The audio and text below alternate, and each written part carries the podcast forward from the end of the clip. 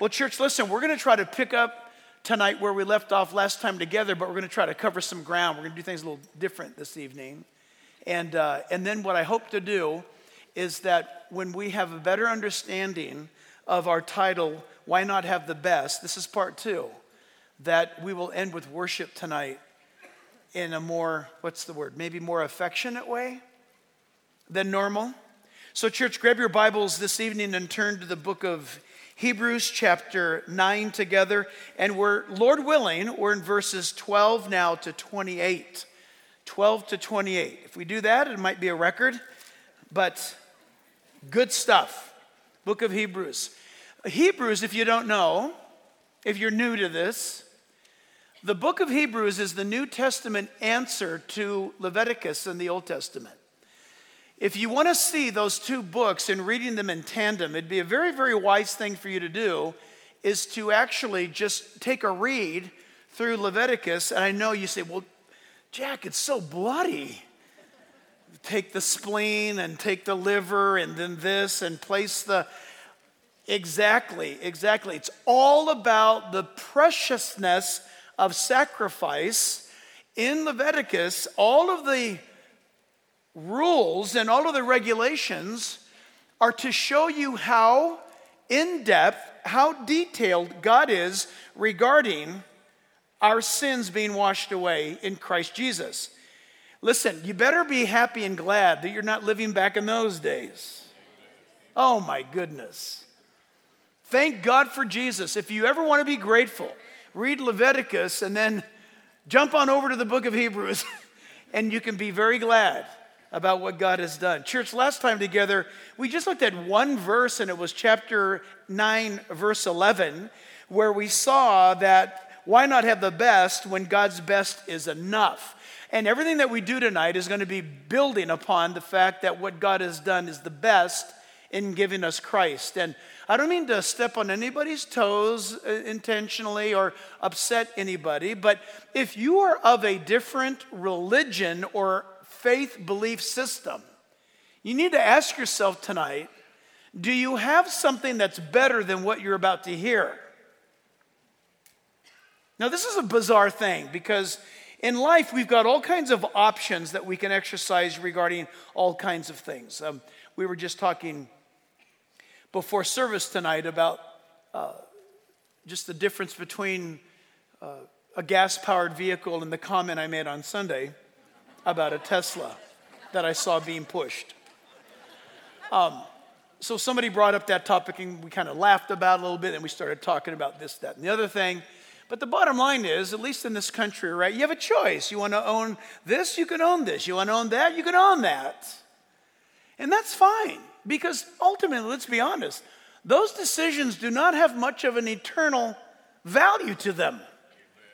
But when you exercise the option to not have the best priest possible regarding your spirituality, now that's a serious issue. And God's word lays it out, and He says, I am the way, the truth, and the life, and no one comes to the Father but through me. That is a, people either love that statement or they hate it. I find it very defining but it's truth nonetheless.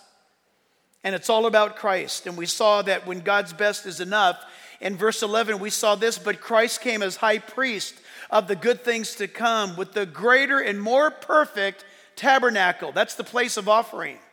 Not made with hands, not made with human hands. That is, that is not of this creation. That when Jesus Christ was not only the fulfillment of the Old Testament economy and operation, and all of the things that Moses was instructed by God to give to the people. But it's all culminate, culminated in Jesus himself. We saw these things that the Messiah, as our high priest, is best. What an amazing statement. Listen, according to our faith as believers, that the Messiah himself is the very best that we can have. Um, according to Scripture, Old and New Testament, the Messiah is in fact the one that is the Savior of all of mankind. You and I take that for granted.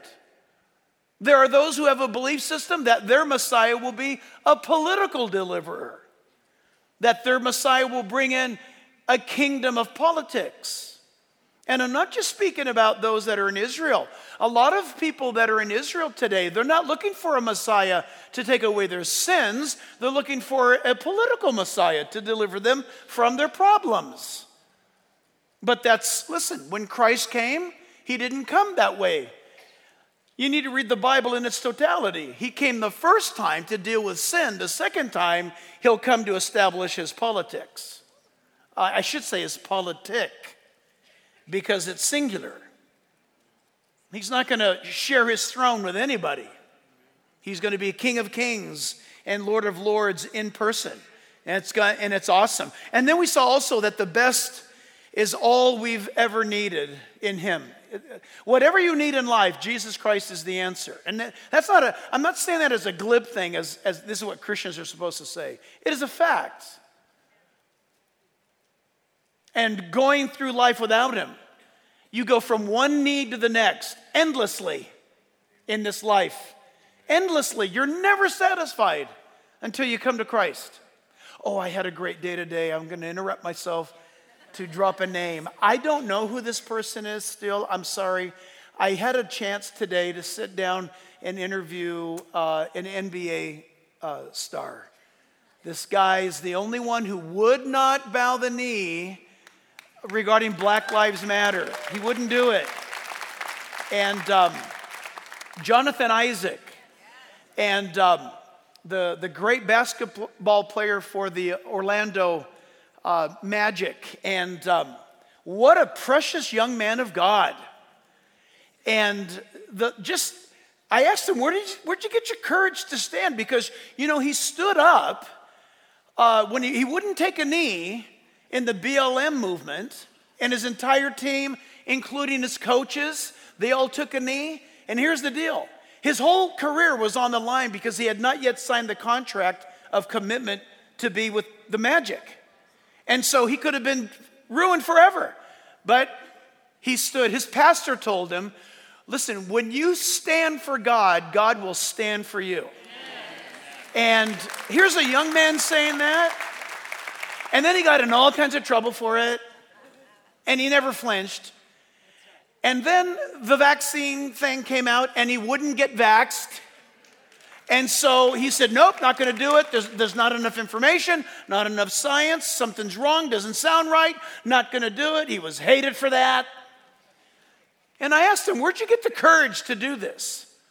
And one comment after the next was the fact that his pastor was just fueling him with the Bible. Fueling this guy with the Bible. This guy's all about the Bible. By the way, uh, if you know who I'm talking about, that's great. I just met him today, so I don't know anything. And I, I don't even know what end of the basketball to hold. So don't hold me accountable. Don't write, don't write me and say, I can't believe you, you didn't know that guy. Um, you know what? I can't jump. Um, but thank God he can. And he's like nine feet tall and all that stuff. So he's, but he loves God. And he was just glowing with Jesus. And so be watching for that interview on the Real Life Network. It's going to be amazing. But how, how sweet it is uh, because he said, you know what? And by the way, young people, listen, I asked him, I said, what would you say to young people that are watching you right now? You're a leader.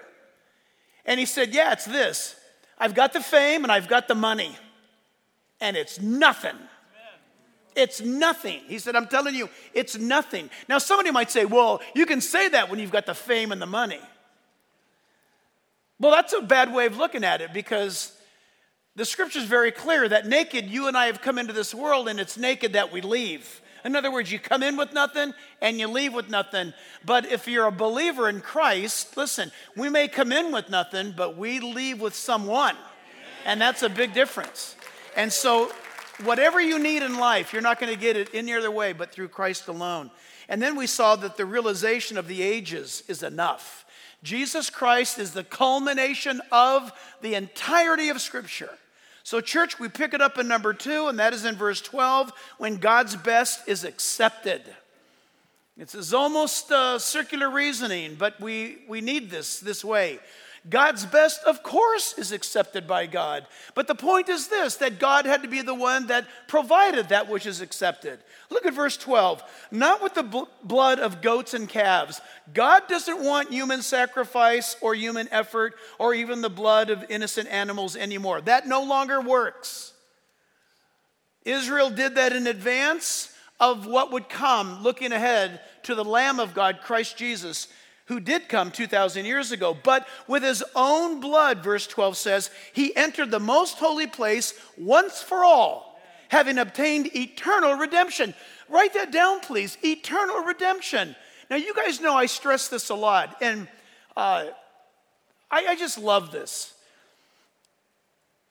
Often I will say that I believe in the eternal security of the believer, but I will qualify it because, you know, there's people in camps. Oh, you can't know that. Uh, you, you, nobody knows that until they die. Really? That's not what the Bible teaches. These things have been written that you might know you have eternal life. But if you're really truly born again, then you have eternal security. If you're not born again, then you're just religious and you have no security. Right? You're more, you're more, uh, you're more assured of your eternity in those moments you're doing good. But when you do bad or slip up, now you're insecure. Why is that? Because you have a religion, not a relationship. When you have a relationship, you don't break up every three minutes. Because you know, if that's how our relationship with God would be, it'd be breaking up every three minutes. Because how long, how long does it take you to sin? No, none of us wake up. Don't get me wrong. None of us wake up and say, oh, you know, here I go. I, am going to go commit a sin. No, but you wake up and, and, you know, you could wake up and look out at the window and it's too sunny or, or it's too foggy or it's too whatever and you're grumpy about that. It's like, oh, man. Well, you've already, you just sinned, man. You just sinned right then and there. You should get up and say, This is the day that the Lord has made. Now, I cannot do that until I have a cup of coffee personally. But you know what I'm saying? Do you, know, you ever realize how much grace it takes to get you and I through one day? That's because we have a relationship with Him and we're walking with Him. But when the scripture says that when God's best is accepted, when it says in verse 12 that He didn't enter into the holy place, that is the Holy of Holies, not on earth, hallelujah, but in heaven above. You guys remember that. Everything that God told Moses to build in the tabernacle, and then eventually Solomon built the temple, it was all a knockoff, all of it. It was just a pattern of what is eternal in the throne room of God in heaven above. There's an actual Holy of Holies in heaven, it's eternal. And so God told Moses, Build on earth what I showed you with these instructions. Thank God that Jesus presented his blood in the holy place in heaven. That's how secure your salvation is. He made the offering in a place where moth and rust and thief cannot break in or steal. I'm grateful. I'm so grateful that when you go to Jerusalem today and there's a vacant lot where the temple once stood, that if your, if your life was wrapped up in the sacrificial offerings of the bloods, blood of animals, you'd feel pretty bad right about now looking around. It's all gone, it's been destroyed.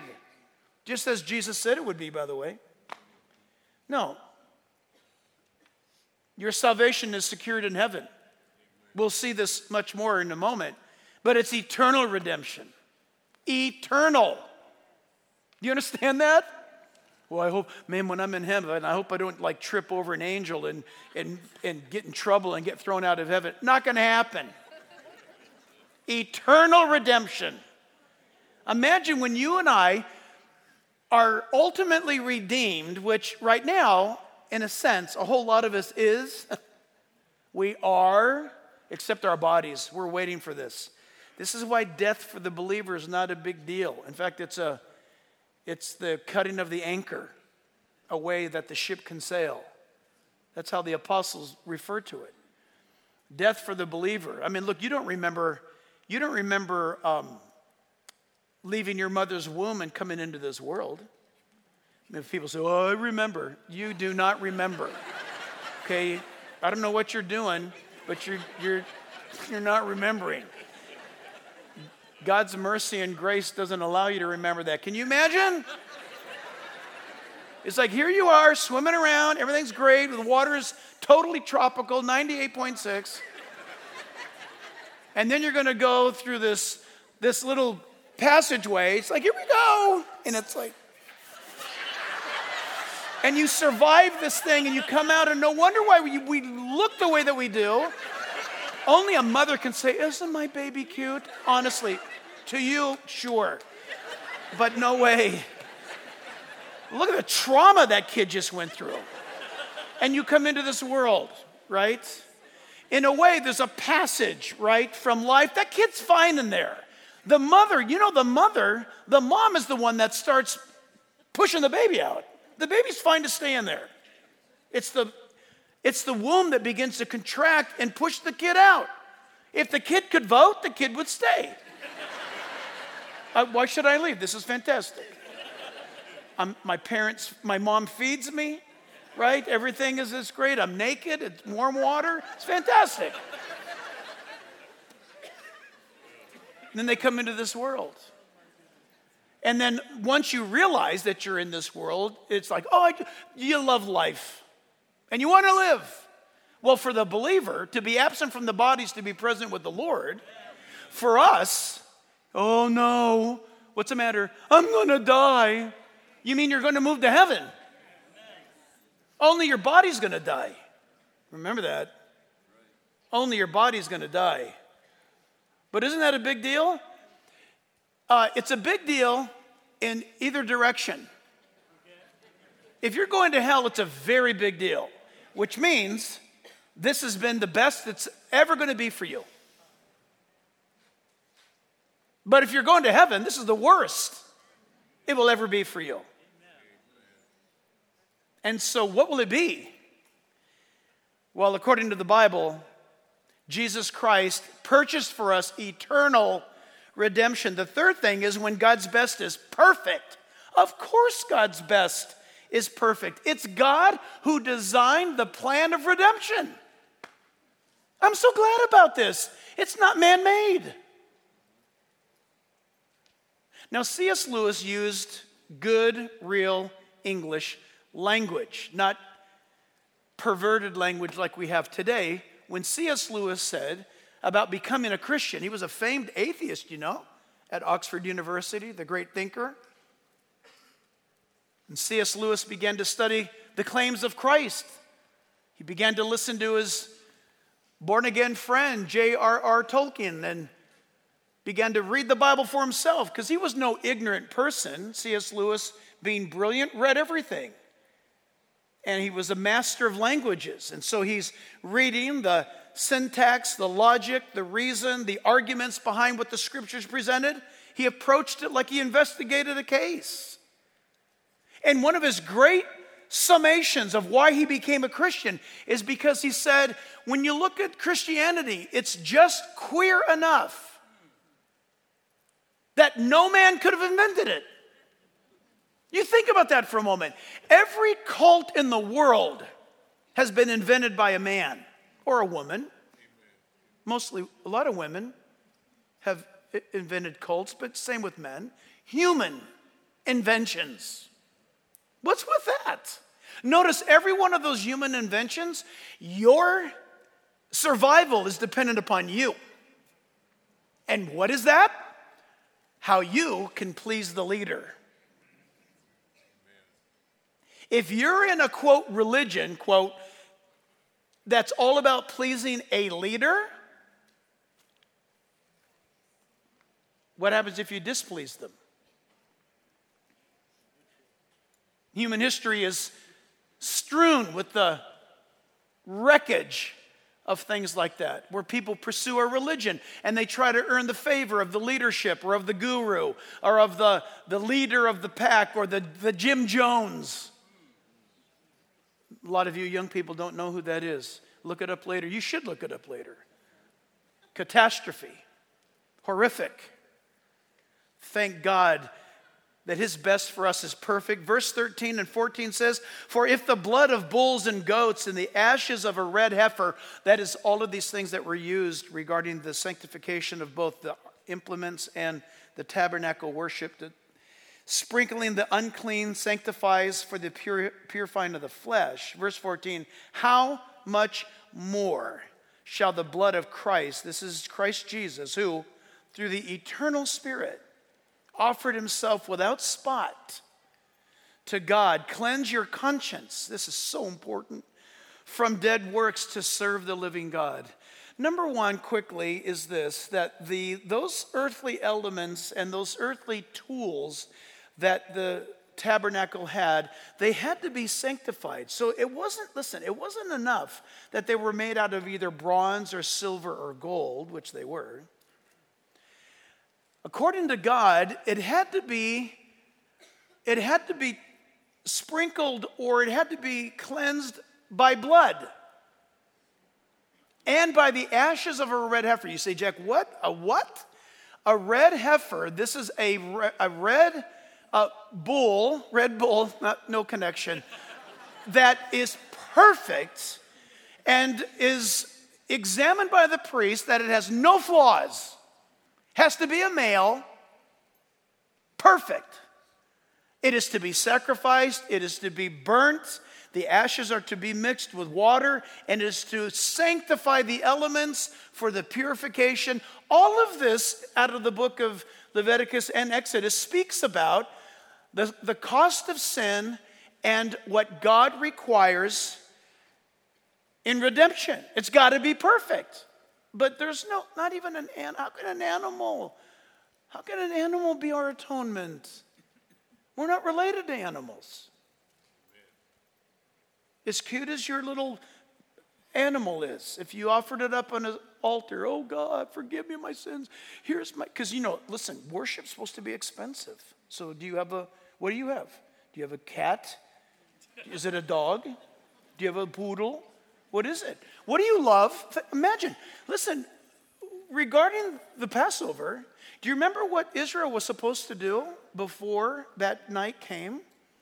They were supposed to bring a little lamb, a little lamb perfect, into their home. In Egypt, they brought him into the house and they, they had him in the house. Have you, I don't know if you've ever seen a little lamb. We ought to bring a little lamb out here sometime. We've done it before. I should do it again. They're just once you hold, once you get them, first of all, you got to get them. The little stinkers, they're like greased lightning. But once you get one, they're just they're, they're just it's awesome. They don't kick and stuff. They just and then imagine being in your home and you have this lamb for the week, because that's what they were supposed to do in Exodus chapter 12. Read it later. They had him. Imagine playing with the kids, sleeping with the kids. How cute that would be. And you know why it was that way? Because on the day of the Passover, that night that was to come, the father would confess the sins of the, of the home upon that little lamb, and the kids and everybody would see dad slit its throat, capture its blood, and put the blood on the doorpost of the house in the lintel at the top. And the death angel came through Egypt that night. And the, I just love this. Read the fine print. My Jewish friends don't like me when I say this, but it's true. The death angel came through and looked for what? Did the death angel go through and look for Jews? No. Egyptians? No. Visitors? No. Blood. Does that mean if some Egyptians were listening and they had friends who were Jews and they said, What are you guys doing? We're doing this. This is going to happen. Now, this is not in the Bible what, I, what I'm telling you. But what if the angel was ordered to look for blood? And if you didn't have blood, you died. So, what if an Egyptian believed in the God of Abraham, Isaac, and Jacob and put blood on the doorpost and lintel of his house? What if a Gentile tonight says yes to the God of Abraham, Isaac, and Jacob? Based on what? Blood. Not our blood, not animal blood, on the blood of Christ. It's perfect. It's perfect. It's awesome. The eternal Spirit offered himself, Jesus, without spot. Jesus Christ is perfect. I love that. He's our banner. Perfect. Number four is when God's best is power. God's best is power. We'll do our best to um, to get past this fourth point. It's a big one. I love it. When God's best is power. And for this reason, He, that's Christ, is the mediator. Well, listen up, my friends. Do you have a go between between you and God? If you don't have Jesus, you don't have anyone. And I'm not making that up. And that's not my opinion. Oh, but I have a priest. I confess to my priest. Stay tuned in the book of Hebrews. We've already read in chapter 8 and the earlier front end of chapter 9 that there's no earthly priest on earth that can take away our sins. That when we confess to an earthly priest, we're confessing to a sinner. There's only one who's not a sinner, and this is the mediator. And for this reason, he is the mediator of the new covenant. Wow. By the way, in your note taking, you ought to write down this right now Ezekiel chapter 36. 36, right around verses 20 to verses 30. Ezekiel chapter 36, start at verse 20. Why? Because Ezekiel in the Old Testament, chapter 36, says that God will give for salvation for the Jews a new covenant. Did you know that? He says, I'm going to finish the old covenant that was made in stone. He echoes it again in Jeremiah 31. Well, here it's stated in verse 15 in the book of Hebrews a new covenant by means of death for the redemption of the transgressions under the first covenant, that is, the volume and the record of sins that was kept because of the first covenant, that those who are called may receive the promise of eternal inheritance. Watch this, verse 16. For where there is a testament, there must also be the necessity of the death of the testator. In other words, if you have a will, if you have a living trust, which, by the way, if you live in California, you better ha- at least have a will. You better read the laws in California. I'm, I'm, I'm weird, so at 18 years of age, I read these things and it shocked me. I thought 18 is a big deal. Back in, back in my day, 18 was a big deal. And so that's when you can get credit cards and all kinds of stuff and do whatever. And, and I, I, I love that kind of stuff. I just, I mean, not using credit cards. I, I, I think you should use uh, what's available wisely. And uh, we can talk about this in some other gathering, but it, it doesn't take an Einstein to figure out how you can use the credit cards, the credit card company's money to actually make money, and the credit card companies will pay for that. You don't have to, when you sign for a credit card, you got to think about how you're going to use their money. It's their money. So figure out how to use it rightly. So I was all excited about that. And then I started reading about California law and when you die, because that's what 18 year olds think about, right? That are weird like me. And um, in California, you better have a living trust. And you can go talk to some guy, I don't know who that would be. You find them, that's your business. I'm not a financial advisor, but let me tell you this. Whatever you have, and most people don't think they have much until you actually sit down with somebody and find out, wait a minute, that's all I own, but it's worth that much? Well, I want my aunt to have that, or my kid to have that, or my, you hear what I'm saying? You don't realize until your life is examined by somebody who's very impartial. They have no horse in the race except that this is it. Bottom line, this is what you're worth. A dollar fifty? Well, if you don't tell, if you don't leave it in a living trust to somebody, I'm going somewhere with this. This is not a financial seminar. This is a Bible study. Watch what happens. If you don't write in what your will is, what your will, I'm not talking about your will. Let me re- replace the word. If you don't write down what your desires are, it's going to the state. You better read the fine print because that includes your kids. State of California is brutal. If you die and your kids are underage and there's nobody in the immediate near for, to receive those kids? It's terrifying. They're property of the state. State constitution's terrifying. Well, for the will to be enacted, it's just a piece of paper.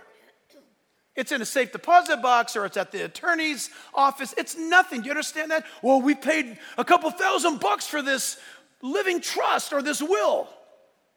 Don't worry about it. You're not dead yet. It's worthless until what happens? You gotta die. The moment you die, it goes into work. How cool is that? From the grave, yet you speak. Lisa's got a bazillion teacups from all over the world. And uh, we had to put that in our living trust. The girls, you get this cup, you get this cup. Hopefully, they'll match the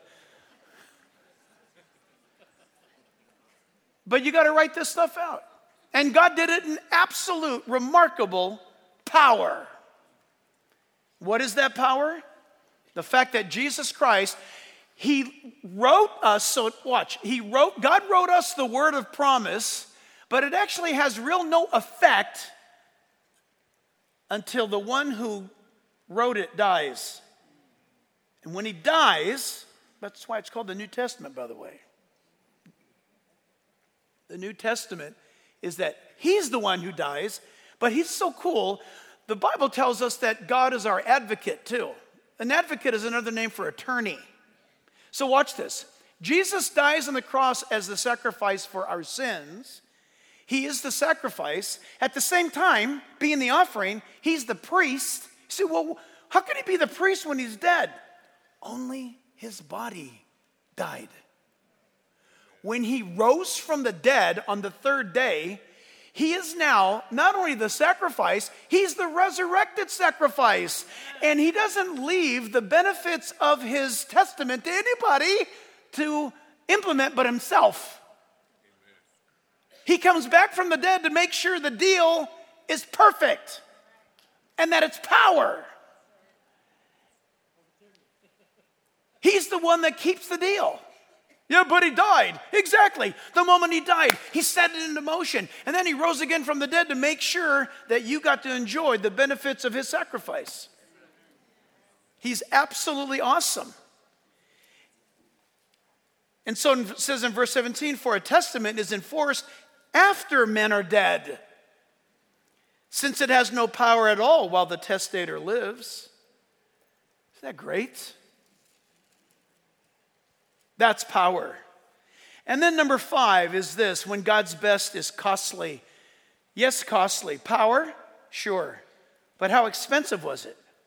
Therefore, not even the first covenant was dedicated without blood. That is the Old Testament. And when Moses had spoken every precept to all the people according to the law, he took the blood of calves and goats with water, scarlet wool, and hyssop, and sprinkled both the book, can you imagine? The Old Testament getting sprinkled on the first five books itself and all the people. Do you, do you see that? What a mess. Stop and think about it for a moment. That God says to them, You're my people, but there's sin between us. And so this is how it's going to be taken away. The sacrifice is going to be made, and then hyssop, it's like, like a branch. It's going to be dipped in blood, and it's going to sprinkle the book and you. He's like, Peter makes reference to this in his epistle. The believer is covered according to God's perspective, the believer, you, the believer, if you're trusting Christ as your Lord and Savior, You're covered in the blood of Christ. Now, I've said this before, and it's probably boring to some of you, but maybe if there's one person here that this will help. But when, the, when somebody says, well, This is gross, I understand, and I think it should be gross. Blood is a very costly thing. And I worked for many years in a research lab, and we studied the dynamics of blood, hematology, and the flow dynamics of blood. That was spent 13 years developing products and working with uh, animals. Don't hold that against me. It's what we did to save human lives. And it was fascinating. But what's interesting is watching um, during an experiment, blood, blood gets tired. We would bring blood, it's remarkable, the corporation I worked for, during the middle of the night, in the evening of the night before our studies, the company I worked for would draw blood from, I don't know why, but they would draw blood from men, male hematocrit, female and male. Look, I'm sorry to sound like a radical, but even the blood of a male and a female are different. Men, men, our blood coagulates faster than a, a woman does. Did you know that? And by the way, women, you should be very happy about that. There's a reason why. If your, if our blood, if my, if male blood was in a female, uh, you would not survive one month if you get my drift. You would die. You'd, you'd just be one blood clot to death. Your hematocrit is, is less than a male. When a male goes at, a man can bleed and he can, he can, uh, he can heal up quicker.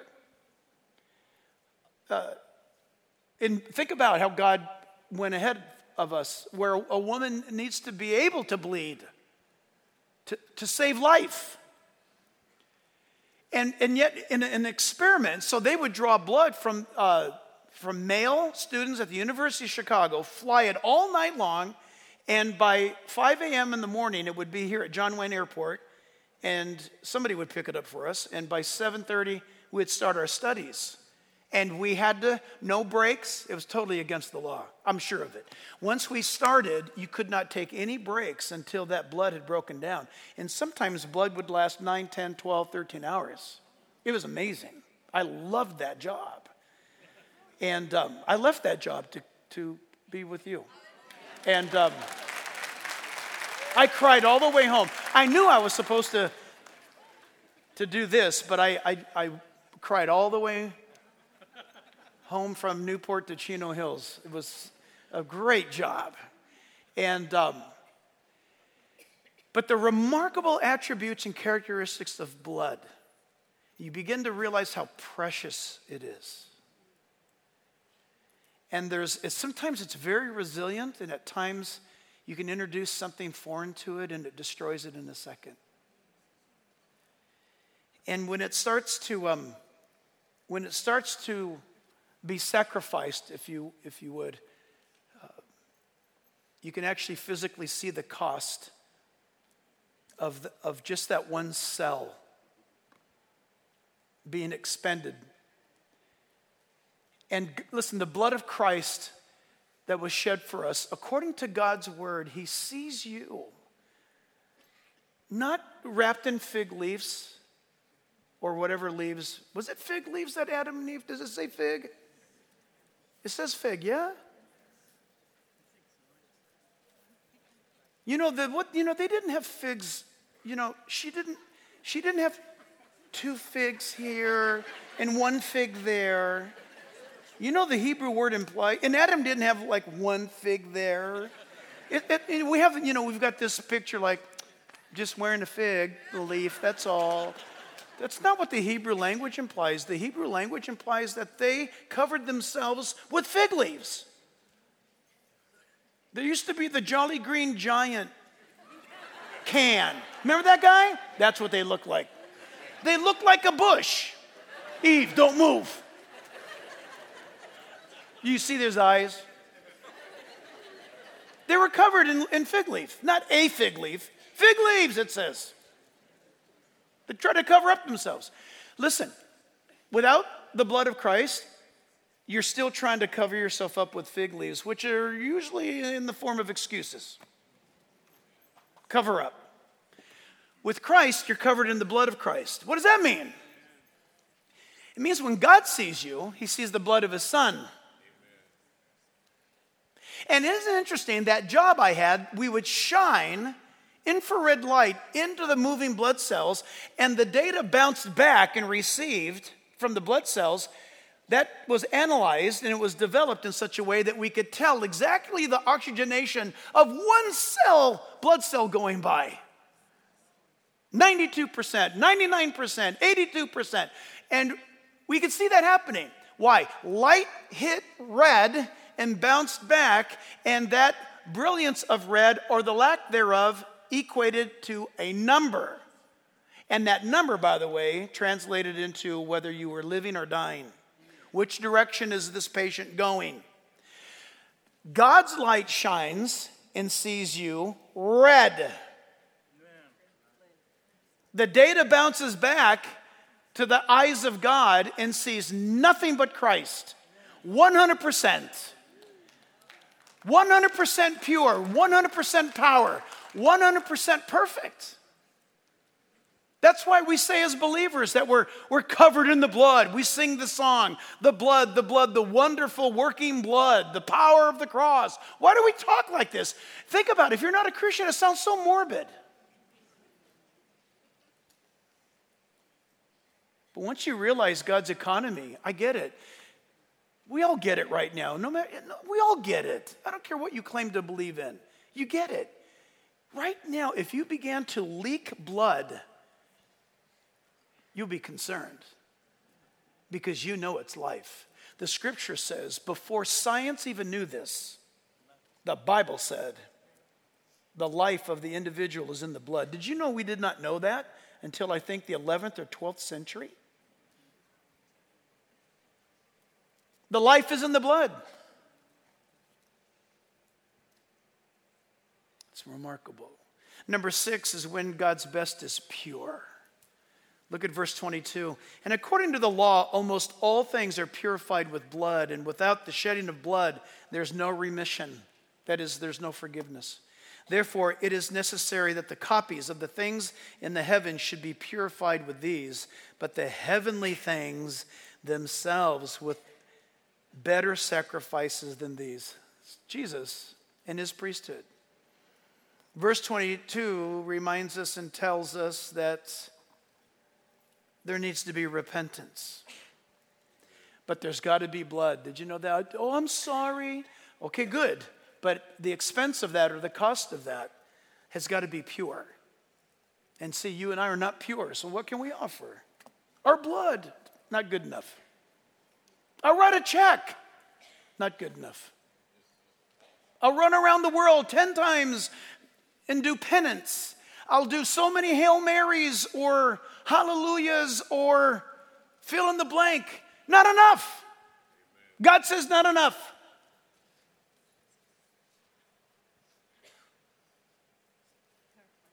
It's Him and Him alone. It's His sacrifice. It is absolutely His purity nothing else. Number seven, we're almost done. Number seven, when God's best is now showing. It has to, look, I had to put now showing. I did that deliberately. It's like, I want one word, I want one word. God's best is, you know, like pure or power. There's no way to do it but put down two words, now showing. You mean like now showing at the theater? Exactly. You'll see this in a moment. When God's best is now, in the present tense, today, tonight, showing, on display. What do you mean by that? Verse 24 For Christ has not entered the holy place made with, that is, human hands, which are copies of the true, but into heaven itself. Man, we can pause right there at that comma.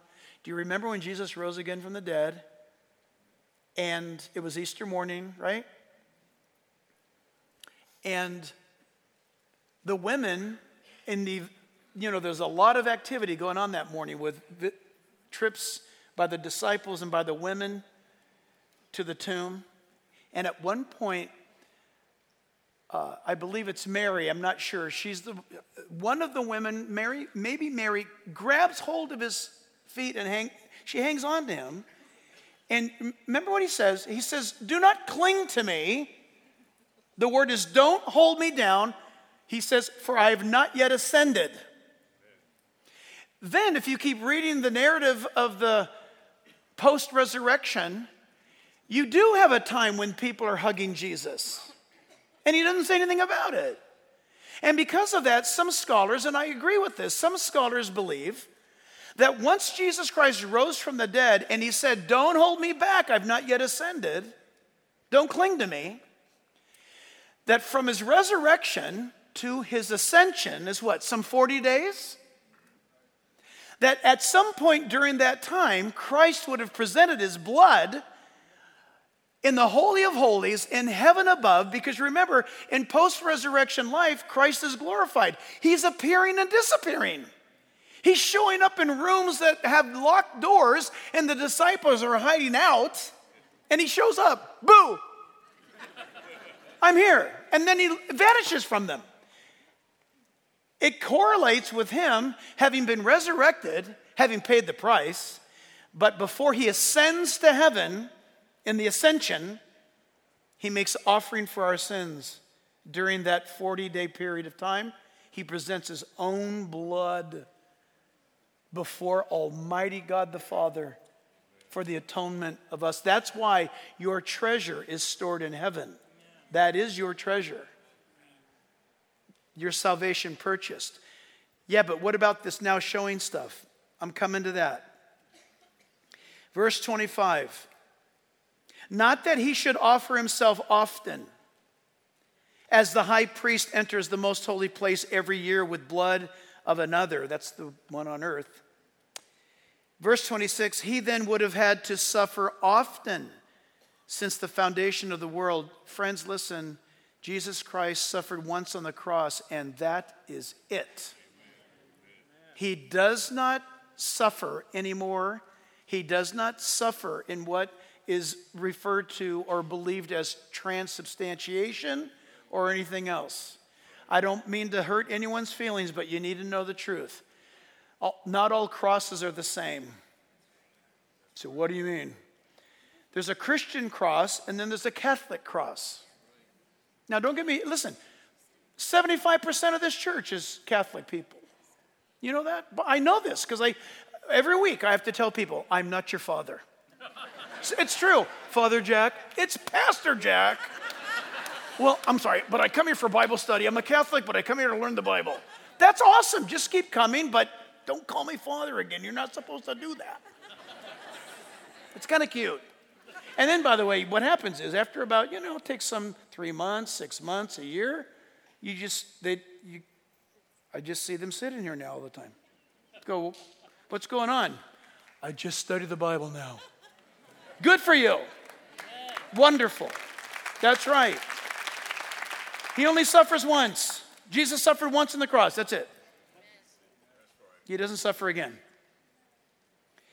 He then would have had to suffer often since the foundation of the world. But now, once at the end of the ages, he has appeared to put away sin by the sacrifice of himself. You see the word appeared?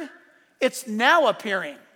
It's stated in English in the past tense, but it's he appeared, he's appearing, he's forever appearing. His sacrifice is always in effect. Now appearing. Oh, I hope, wonder if God loves me. Yes, He does. He says so. Now appearing. Oh, I hope He forgives me. Yes, He will. Confess your sin to Him. Now appearing. He represents you constantly before the Father. And number eight, the best for last when God's best is final. And as it has been appointed for men, that's all of us, this is mankind. You women don't get off on this. It's all men. Once to die, but after this, the judgment. So Christ was offered once to bear the sins of many. Listen to this. To those who eagerly wait for him, he will appear a second time. What? a second time. That implies he came a first time. Yep. Apart from sin for salvation. We'll end with this. To those who eagerly wait for him. Pause right there. There's no way of getting around this, folks. You know these people who say, eh, we don't know when Jesus is coming back and all this other stuff's got to happen first. This is true. Nobody knows the day or the hour. Nobody knows when he's coming back.